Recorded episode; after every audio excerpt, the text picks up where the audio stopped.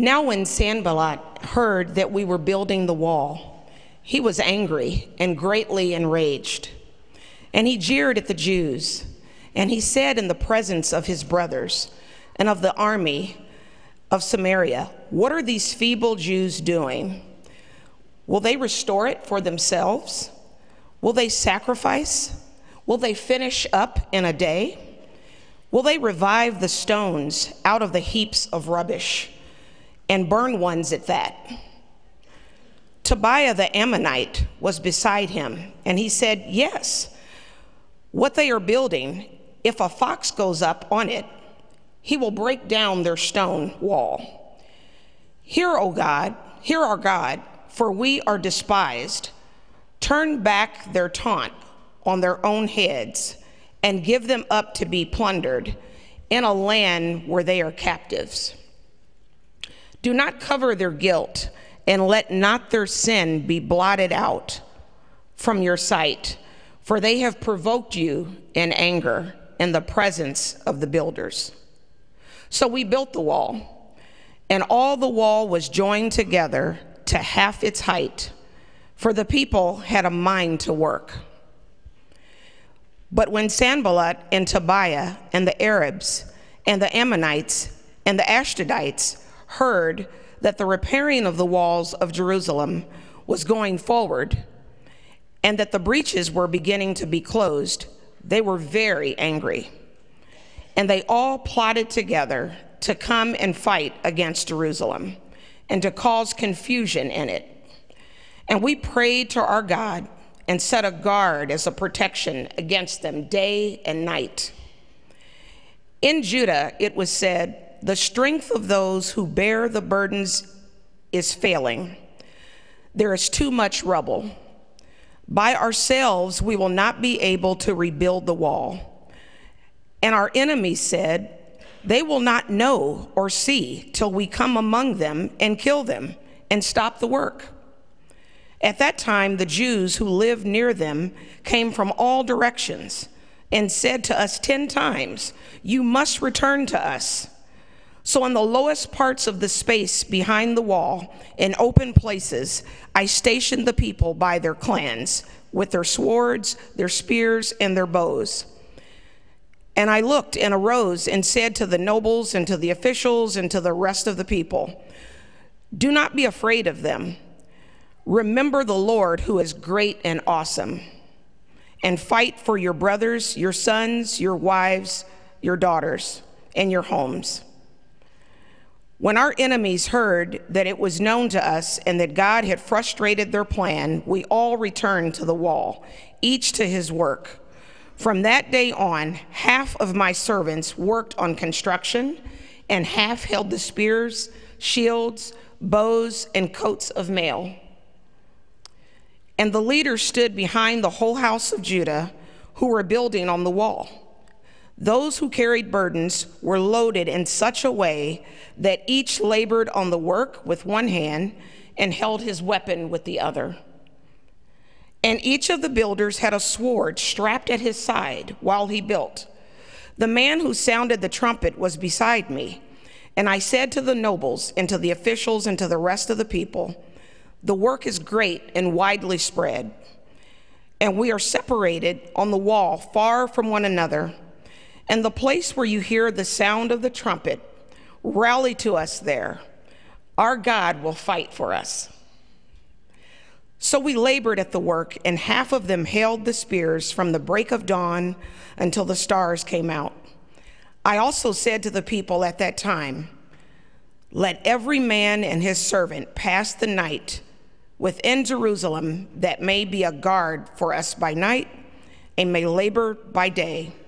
So neither I, nor my brothers, nor my servants, nor the men of the guard who followed me, none of us took off our clothes, each kept his weapon at his right hand. This is the word of the Lord.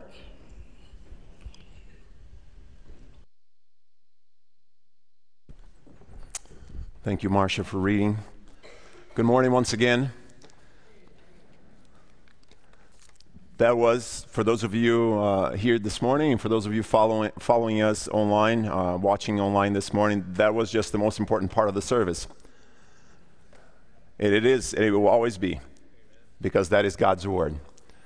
Um, I, I sat there when I was listening to this. Obviously, I had to study for this, right? I can't just come over here and swing it.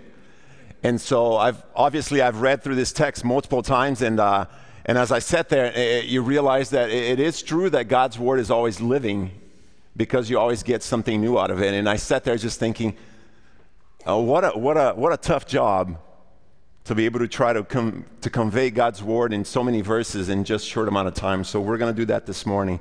Um, somebody once says that. Um, there, there are uncertain things in this life, but there's one thing that you can be certain of, and that is opposition. That is opposition. I don't know who the philosopher was, but that is honestly true. If you have a job, you probably face some opposition in there, and maybe you, you, you bring forward an idea, and your idea gets shut down, even though you think your idea is great.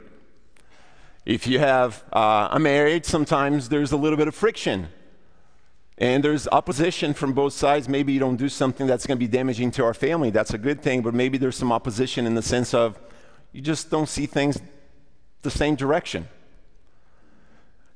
If you have families, you might share some, some, some principles that do not apply to the other member, but applies to you. So how do, how do you deal with conflict in that sense? How do you, how do you go from working through the, the obstacles that God allows us to actually face in this life Nehemiah and his people will go through a tremendous challenge here in, in Nehemiah chapter 4 as they attempt to rebuild the wall. But this is nothing new for them.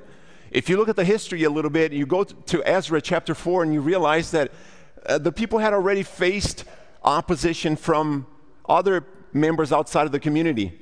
You go to Nehemiah chapter 2 and you realize there's opposition in there. And now there's an opposition from outsiders that will influence the inside of the camp and how they actually see this whole project that God has given to them.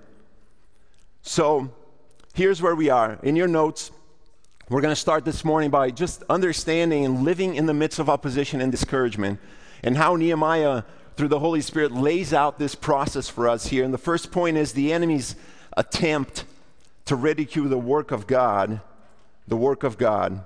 Now, Nehemiah clearly stated in verse 1, if you can read it again with me. Now, when Sanballat heard that we were rebuilding the wall, he became very angry and quite upset. The text even says in verse 2 that he, uh, he derided the Jews, and in the presence of his colleagues in the army of Samaria, he said, What are these feeble Jews doing? Will they be left to themselves? Will they again offer sacrifices? Will they finish this in a day? Can they bring these burnstones to life again from piles of dust? Now, in, Sanballat, in Sanballat's mind, he, he's actually prepared to bring opposition because he doesn't like of what God is actually doing through the Jews. He doesn't like the idea that God's going to come over and is going to use his people to rebuild the wall and now Sanballat is going to be outside of this, and he say, I, I, the math doesn't, doesn't, doesn't make sense here. I like how things are. But here's what, he, here's what happens. And this is where I think the first discouragement comes in. And as a Jew, if you try to put yourselves in their shoes, you didn't have to go very far to realize that there was discouragement all the way around. The only thing you needed to do was to actually look at the wall to look at the wall. Because the wall, in a sense, represents their past failures. They went in captivity because of their sin. God punished them by allowing the Babylonians to come and take them because they would not repent and go back to living for the Lord. So now they're back in there and they have to rebuild this wall, which is a massive pro- project. And they look at it and they realize, whoa, there's tremendous past failures here. There's history here between us and our past generation and the reason why we're back here trying to work on this.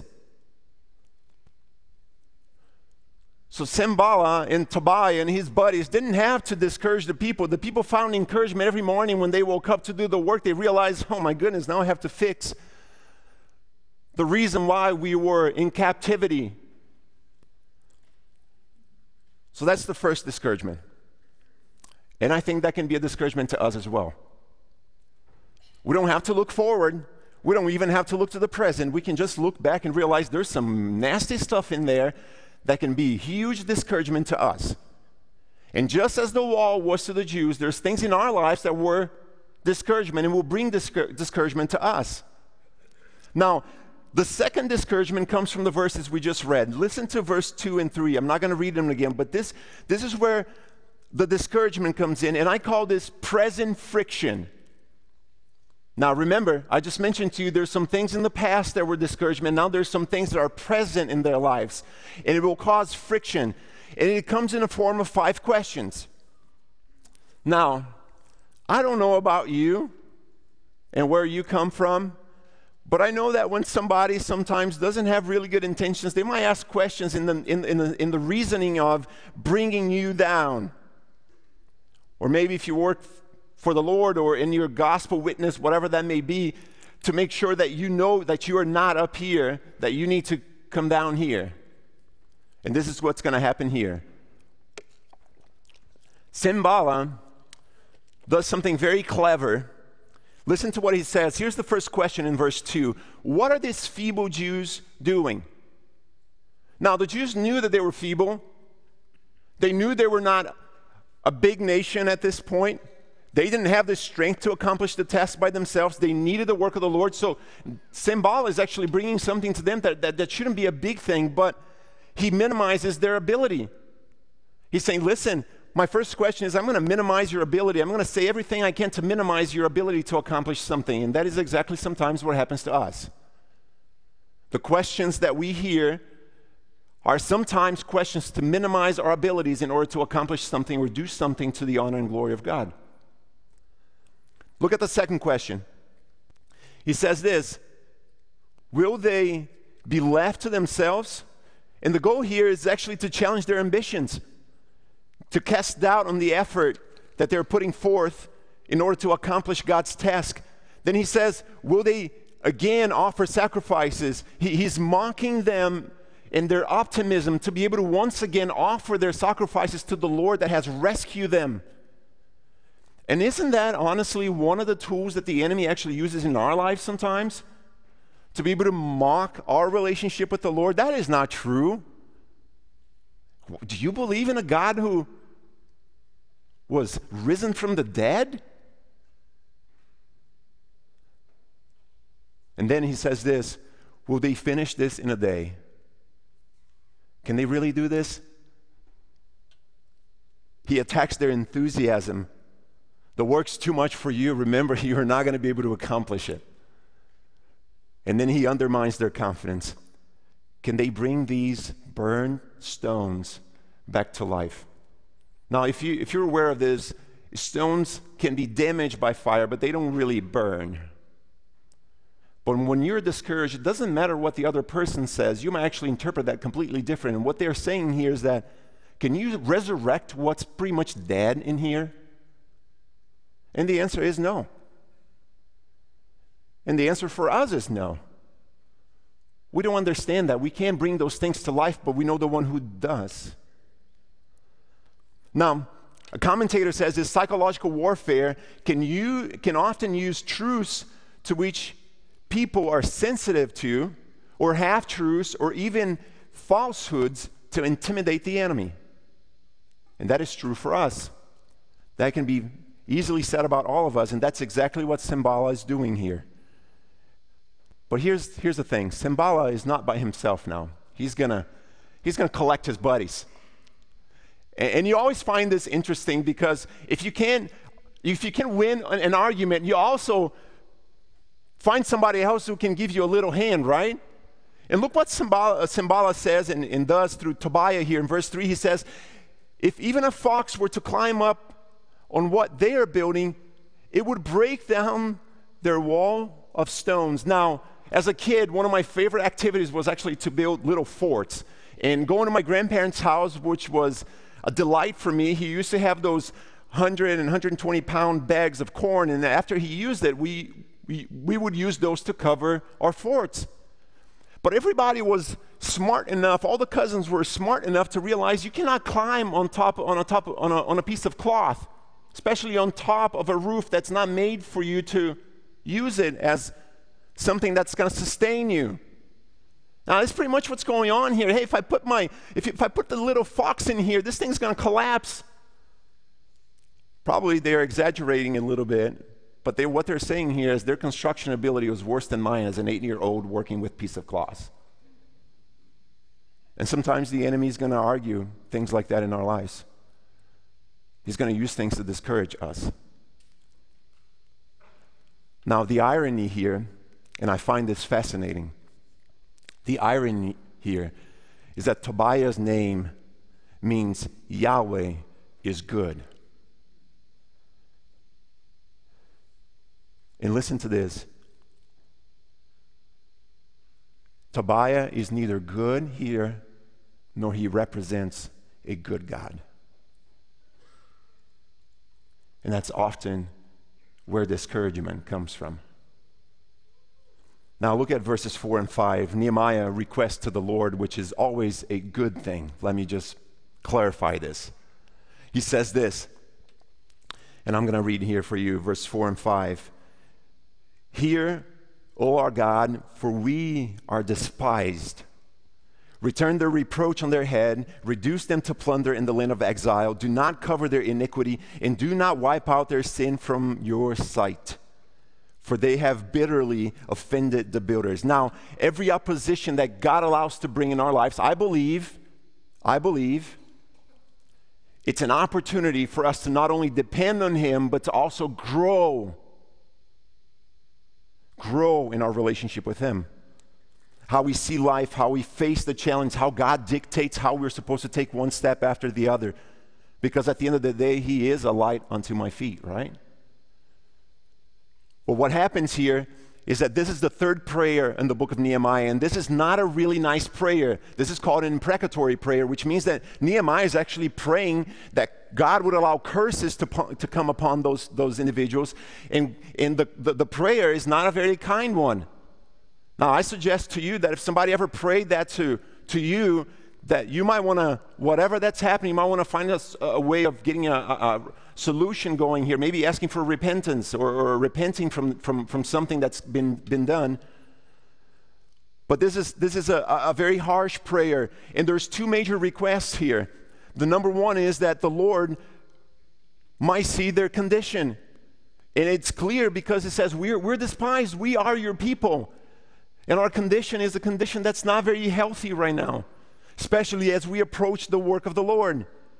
And number two is that the Lord might see not only their condition, but the Lord might judge the enemies. Now, there's a few things here as we go through this prayer. First one is he says, and that's the first request, return their reproach on their head, which means he desires that God will give them what they've prayed for the Jews. Now, God, take care of that. Second, he says, reduce them to plunder in the land of exile. They knew exactly what it looked like to be in, to be in exile, to come from a, a land that's, that's not theirs. So Nehemiah could have requested, once again, he could have said, Hey, King Artaxerxes, this is, the, this, is, this is what's going on here. People are oppressing us. We need help. You gave us permission to be here. Now, would you come and assess this situation and help us? But he doesn't go to the king of Persia, he goes to the king of kings. And here's an application I think comes out of this, which is not only applicable, but it's, it's needed in my own life because the people of God should never regard prayer as their last resort because we have an access to the King of Kings and the Lord of Lords. We don't have to go to the president of this country or the state senator, whatever that condition may be, may, may be. We can approach the King of Kings and the Lord of Lords always, at any time. And Nehemiah does that, and he knows that. And third, he says, Do not cover their iniquity, and do not wipe out their sins from your sight. Ouch. Here's what the prayer really means. A commentator shares three points, and I think that's fascinating. First, first of all, it's for God not to cover their enemy's iniquity, which means not a prayer against Sanballat's salvation. Number two, for God to act, not for permission to take personal vengeance here. Do you see what he's doing? God, it's in your hands. And number three, for God's work to be honored because opposition to God's work is an opposition to the Lord. So that's why it says, So we rebuilt the wall, and the entire wall was joined together up to half of its size. The people were enthusiastic in the work. Now, the rebuild of the wall means here that they actually chose, they make a choice instead of looking at the opposition on this side that was coming out from an outside, they chose to look for the Lord and say, We will do this because the Lord is our God. And isn't that true that in life sometimes when we're in the middle of difficult situations, we can choose to either focus on the problem, on the opposition, instead of focusing on the one who has the solution and the answers? I think we can all come here and say that we have done both and we realize that this side of going to the Lord is way easier at the end, looking back, than staying in this tough situation where we are sometimes. Now, this is why this passage is hard.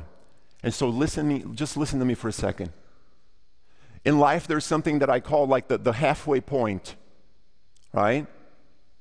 You, you, you get a job, the job is good. Then, as you progress, things begin to get hard, and you feel like you're halfway through this, and you're like, I want to go back there, but I can't because now I got a family to support and I got to keep moving forward. Or sometimes you're in the relationship and your relationship is good here and you begin to move forward and all of a sudden you're like, I can't get out of this, but it's really bad. And I just, you, you feel like that constant tension on both sides. You feel like the Israelites, they come from Egypt and it, life was terrible there to the point that they cried out to the Lord and help us, help us. And God does the helping. And halfway through in the wilderness, they said, We want to go back there. That is the tension of the halfway. That is, that is the, the difficulty of this. You're not in the promised land yet, but you're not in exile anymore. You feel like you're stuck in the uncomfortable position. That is when that's exactly where things begin to get really dangerous for us because we're not even moving forward or not even moving backwards. We're just stuck. Now, guess what happens to the Jews? Verse 7 through 9. Here's what it says When Sanballat, Tobiah, and the Arabs, the Ammonites, and the people of Ashdod heard that the restoration of the walls of Jerusalem had moved ahead and that the breaches began to be closed, they were very angry. Now, do you remember in verse 1 what Sanballat was? He was very angry and very upset. So now the poison is spreading not only from Sanballat, but to all the people here. They're feeling the way he's feeling. He's bringing his buddies along and say, listen to this. this is what's going on here. Now they're all in the same boat saying, let's do it. And we're all angry together. Verse 8 All of them conspire together to move not only Sanballat and Tobiah anymore, but all of them now move with armed forces against Jerusalem to create disturbance in it. So we pray to our God and station guard to protect against them both day and night. Now, you see the enemies here. You see what's going on in the wall. You see now they are surrounded. And Pastor David mentioned this a little bit in the past, and now they're surrounded from all sides. They have people from the north, they have people from the south, they have people from the east and west all surrounding them. It's not only two individuals anymore, it's everybody against a small group of Jews rebuilding the wall. Sanballat's reaction here is, is, is fascinating that his anger still dominates the text. First, he, he's upset because the work hasn't stopped. And that's usually what happens. The outside and those who are opposed to the gospel sometimes will continue to oppose because we haven't stopped being believers in the gospel, proclaiming the message. And second, he, he ridicules them because the stop, the, the work has not stopped yet. And so it's not going how Sanballat expected. An expectation here, when it's ungodly, it's not only dangerous, but affects every single one around them and has affected certainly all the nations that were surrounding here, all the people group that were surrounding the Israelites. Now, this is called what I call this snowball effect, and you call that as well. When anger leads to mockery and ridicule, and then ridicule leads to threatening and more anger, which in fact contaminated not only Sanballat but also all the other men. So here's my, my, my, my plead for you this morning is that you must be careful with the things that you hear because according to the text, here there's three times that the word he heard he heard he heard is exposed in here Sanballat heard certain things that didn't, he didn't like, and that became a poison inside of him that pushed him to be in opposition to the Jewish people. And I think that should be true for our lives. Do we filter things the way that we're supposed to? Do we bring those things before the Lord? Or we just say, yeah, I heard something, and then all of a sudden that becomes, becomes a, a, a continual exposure of something that's technically not good?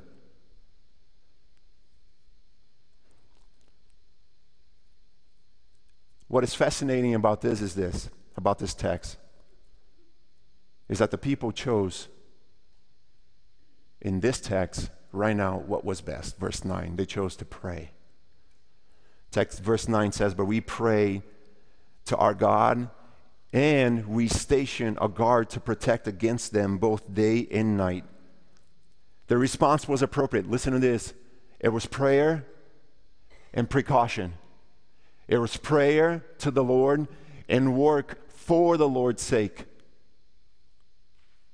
They trusted the King of Kings, like I said, instead of trust, trusting the King of Persia, which leads them to our next part, which is the prophet speaks to encourage the people, or Nehemiah speaks to encourage the people. Now, here's a personal question for you What is worse, outside or external opposition or internal discouragement. Usually one leads to the other.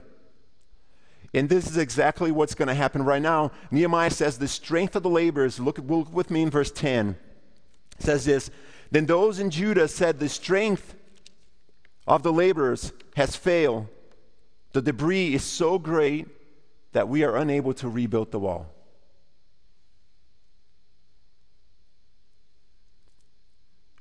And this is the first time or the second time that we see this being done here. Not only we have past failures that are discouragements, we have present friction, but we also have what we see here in verse 10 intense fatigued. Intense fatigued. The exhaustion, the burnout feeling, the, the stumbling physically, which literally that's what it means here.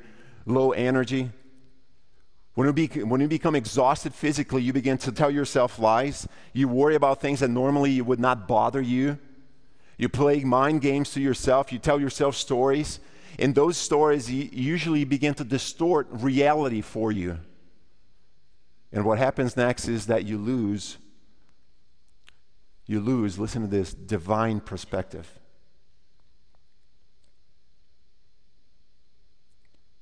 That's when you say, what the Jew said in verse 10 in the second half. He says, The debris is just too much for us. We are unable. That is when you raise the flag and says, I give up. We also see constant frustration in verse 10 as well, which is if the only thing that we say to ourselves is that we are unable to do this, then we will end up believing that very lie instead of believing the truths that God has already established in our lives.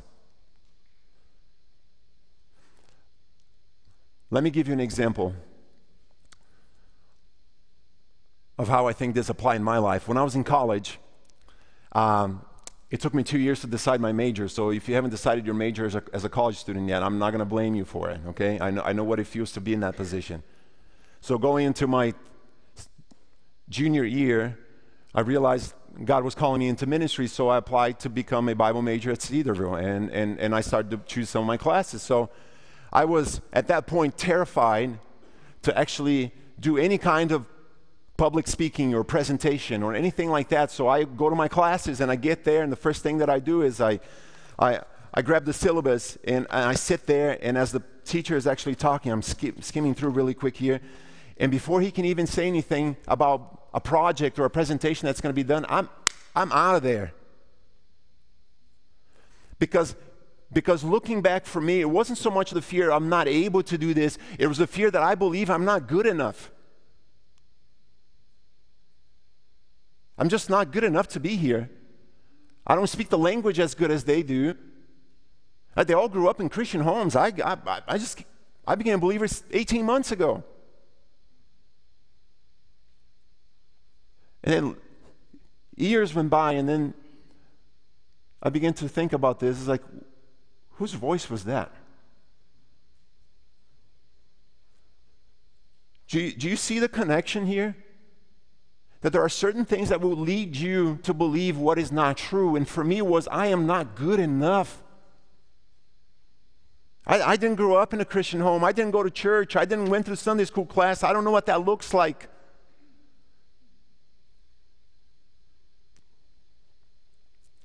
Verse 11 and 12. Our adversaries also boasted. This is amazing here. They just don't give up. He says, before they are aware on anticipate or anticipate anything, we will come in among them and kill them. And we will bring this work to a halt. So it happened that the Jews who were living near them came and warned, warned us repeatedly. And some translations actually say 10 times about the schemes that they were plotting against the Jews. Now, first, there's a fear of what is unexpected here, right? Well, they're going to kill us? When's that going to happen? Are, are they going to come in the morning? Are they going to come here when we change shifts? When is, when is that situation going to happen? When, when is the pressure going to be on? And then second, the Jews who live, live near them actually came in and constantly bothered them to say, hey, there is something dangerous that's about to take place here. Now, what they couldn't realize, and by that point we cannot realize, is that God was going to use those Jews who were being annoying in their eyes to actually allow them to, clever, to make a clever plan of how to engage this situation. Because later on we'll see that God is the God who fights for us. And he was working this problem all the way behind the scenes without the Jews ever realizing that God was already doing this. Here's another fear and this is the fifth one in our study the fear of the unknown. Now, when will the attack take place? When will they come? We talked about the answer. Someone actually says the oldest and strongest emotion in mankind is fear. And the oldest and strongest kind of fear is the fear of the unknown. It paralyzes you, it changes your thought process, your body functions, your sleep patterns, it alters your heartbeat, your metabolism, your organ functions. Now, when I was in college as a senior, I, I, I, I stood up to, to something I believe was true. And um, as I go into my last semester, I'm a basketball player, I'm playing basketball in there, I'm 212 pounds, and I start to face some opposition based on the things that I believed. And by the time I graduated, in only three and a half months after that, I was 183 pounds. Now, opposition sometimes will cause you to, to think about things that you would not think about before. I wasn't hungry. I couldn't think very well. I had memorized verses. That's the only thing I was doing. I was going to the Lord. All of a sudden, I'm like 29 pounds lighter than I was before.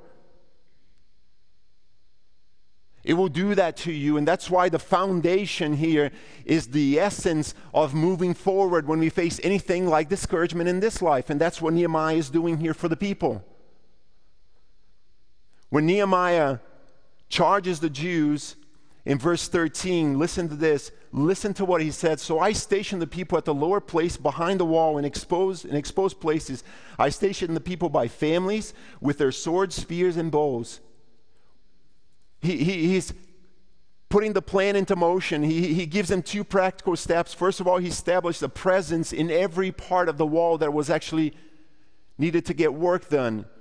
And second, Nehemiah posts people according to families. Now, I love all of you here. I don't know most of you very well, but I've got to develop a relationship with you in the last year, and some of you I know more than others. Now, if I were to fight with you, I would like to fight next to somebody that knows me. That makes sense, right? I'm going to fight with my family. Somebody comes over my daughters. I mean, that, nothing's going to stop me from protecting them. So Nehemiah does this amazing plan. He's like, we're going to put them together by the people who know each other to defend certain places that are, according to the text here in verse 14 and 13, exposed or vulnerable.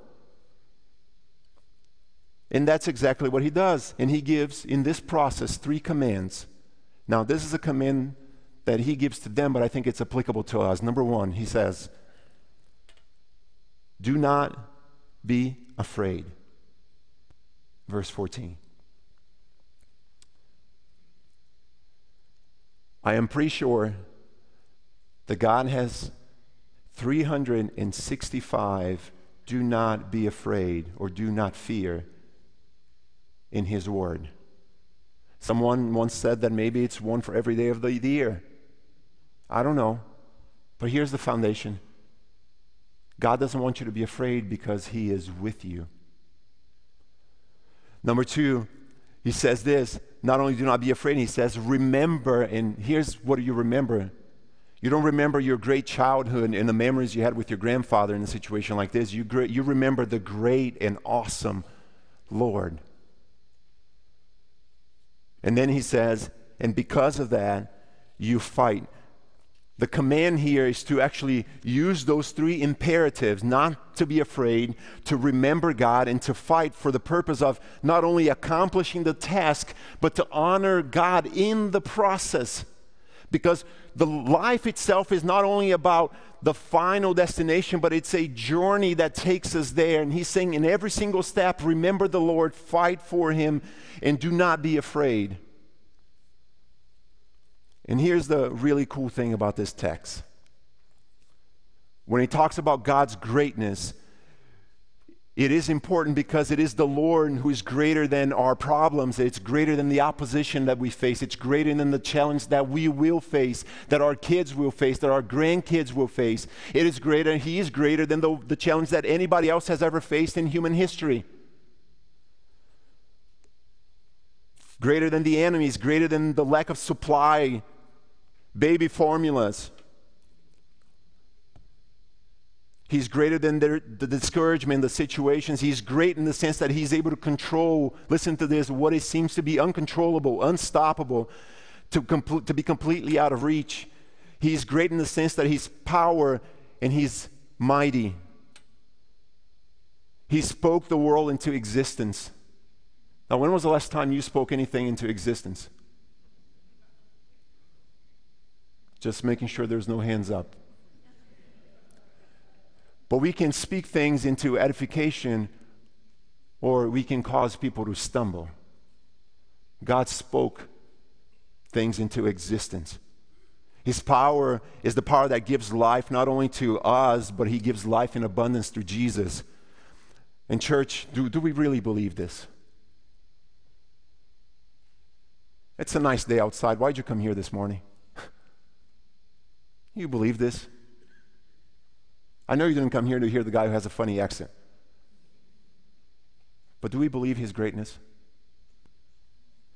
Now, here's the other thing. He says that he's also awesome because he alone is able to inspire great awe and wonder by the, by the deeds of his greatness. He's calling the people to respond to, da- to, to, to him just like David did in Psalm 34, verse 3, and says, Magnify the Lord with me, and let us exalt his name together. And this is interesting because all because if the opposition is great, much greater is our God. And that's why verse 15 is significant. Listen to this. It so happened then our, when our adversaries heard, here's the third verse, that we were aware of these matters, God frustrated their intentions. Then all of us returned to the wall, each to his own work.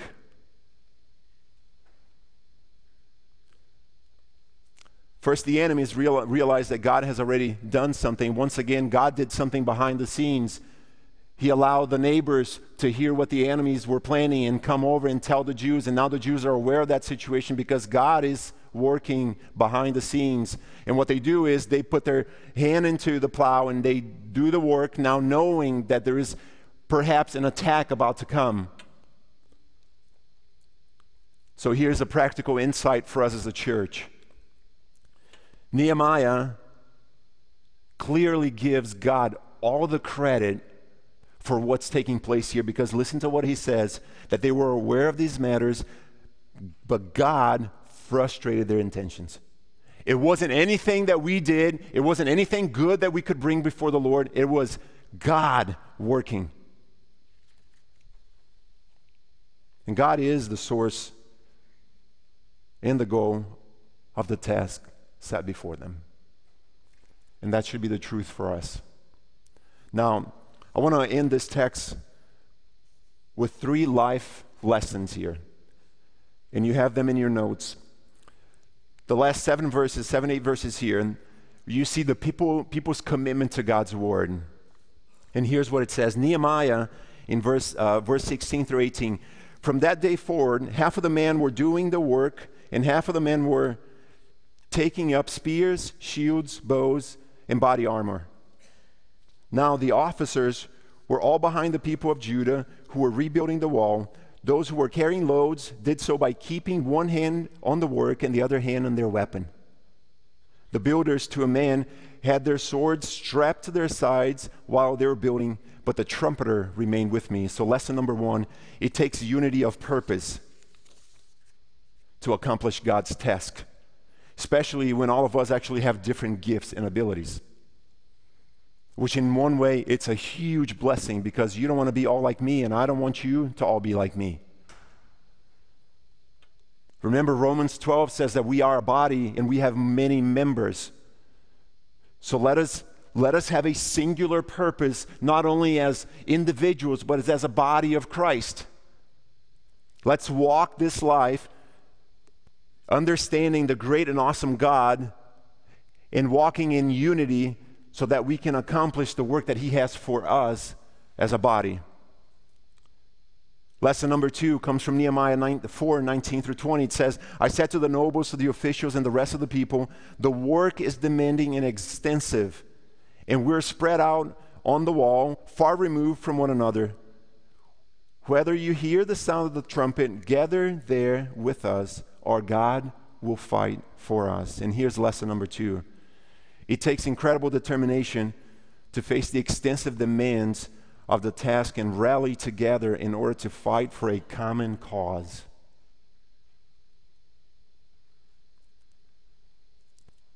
To be spread out from each other, to focus on the work without being consumed by fear and remembering the oppositions, to focus on the questions that we have and the answers that are missing in our lives.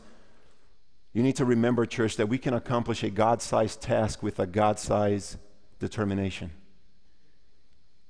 And here's the last one verse 21, the way to 23. So we worked on with half holding spears from dawn until dusk. At that time, I instructed all the people let every man and his co workers spend the night in Jerusalem, and let them be guards for us by night and workers by day. Listen to what Nehemiah says right now. We did not change clothes, nor I, nor my relatives, nor my workers, nor the watchmen who were with me. Each had, a, had his own weapon, even when getting a drink of water. Here's lesson number three it takes inevitable sacrifice to develop a servant's attitude and to lay aside our own priorities for the sake of God and his task. Nehemiah includes himself here in the work, and I think what Nehemiah is doing is saying, I am not going to ask anyone to do anything I'm not willing to do. And I've made that as my prayer that as your pastor, one of them, I hope I'll never ask you to do something I'm unwilling to do. Now, let me finish this really quickly here. Some of you have heard about a man named David Livingstone. He, he suffered much opposition in his ministry. Actually, his wife died uh, in the beginning of his ministry. And some people say he, this man walked about 20, 29, 30,000 miles by foot in Africa as a missionary. I know some of you trade your cars by that point, but that's not the point here. He said these words Send me anywhere, only go with me. Lay any burden on me, only sustain me. Sever, sever me from any tie but the tie that binds me to your service and to your heart. And I think that's what Nehemiah is doing for his people. He's reminding them of God's greatness and awesomeness, that God has a history, and He will never leave us, but He will fight for them. Father, we thank you so much for this day. We thank you for this morning. We thank you for the fact that we can celebrate your goodness to us. Father, we thank you for the times that you used in our lives a little bit of opposition so we could grow. We thank you that your work uh, can only be done when we remember who you are, when we uh, do not fear what is out there, but also we fight for you and we fight for those around us. Father, we thank you for Nehemiah and the testimony that he carries. But once again, we thank you for you. You are an awesome and great God, and you are truly the one who fights for us. In Jesus' name we pray. Amen. Now, you should have received a little cup like this this morning. We're going to celebrate communion right now. If you don't have one, there's going to be some cups being passed down the aisle. And, and, this is for, for all of us who, who have a relationship, who understand what Jesus has already done for us on the cross, and understand that his sacrifice is the only means of finding salvation with our Heavenly Father. As, as we approach the Lord right now, I, I, the creator of all things, the one who actually fights for us, as we just uh, saw this morning, we recognize his power. I would like to give you a minute just to reflect on his goodness. Maybe there's some things in your life that you need to say, God, you know, I, I, I haven't dealt with it very well. Maybe there's some opposition. Maybe there's some things that, that you need to bring before the Lord. Maybe there's a forgiveness that you need to ask. So I'd like to give you a moment just to reflect on that as we partake communion together.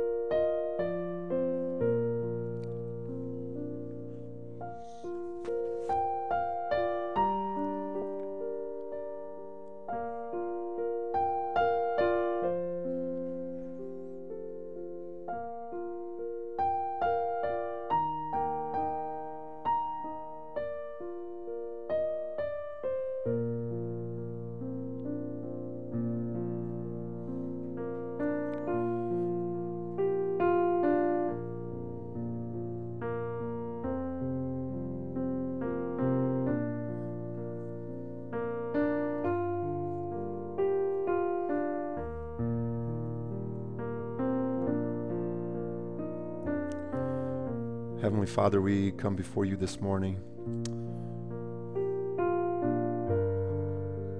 And we confess that we, we sometimes we, we focus so much on the challenges of life and we forget the sacrifice that was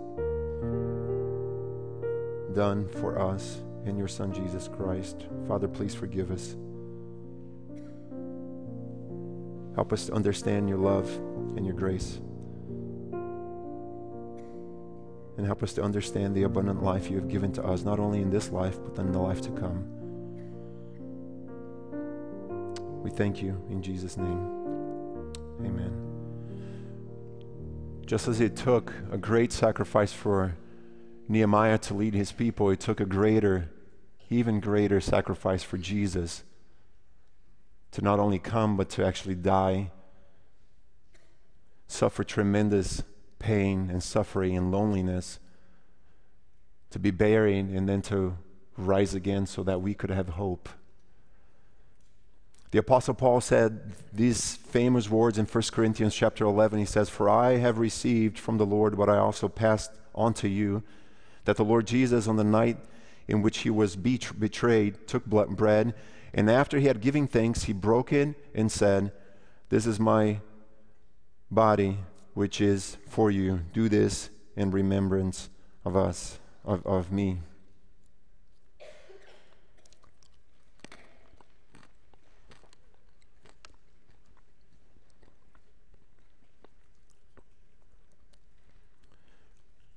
But it didn't end there. It wasn't just his body that was broken. Paul goes on to say, in the same way, he also took the cup after supper, saying, This is the cup of, my, of the new covenant in my blood. Do this every time you drink it in remembrance of me. For every time you eat this bread and drink this cup, you proclaim the Lord's death until he comes. Let's do it together.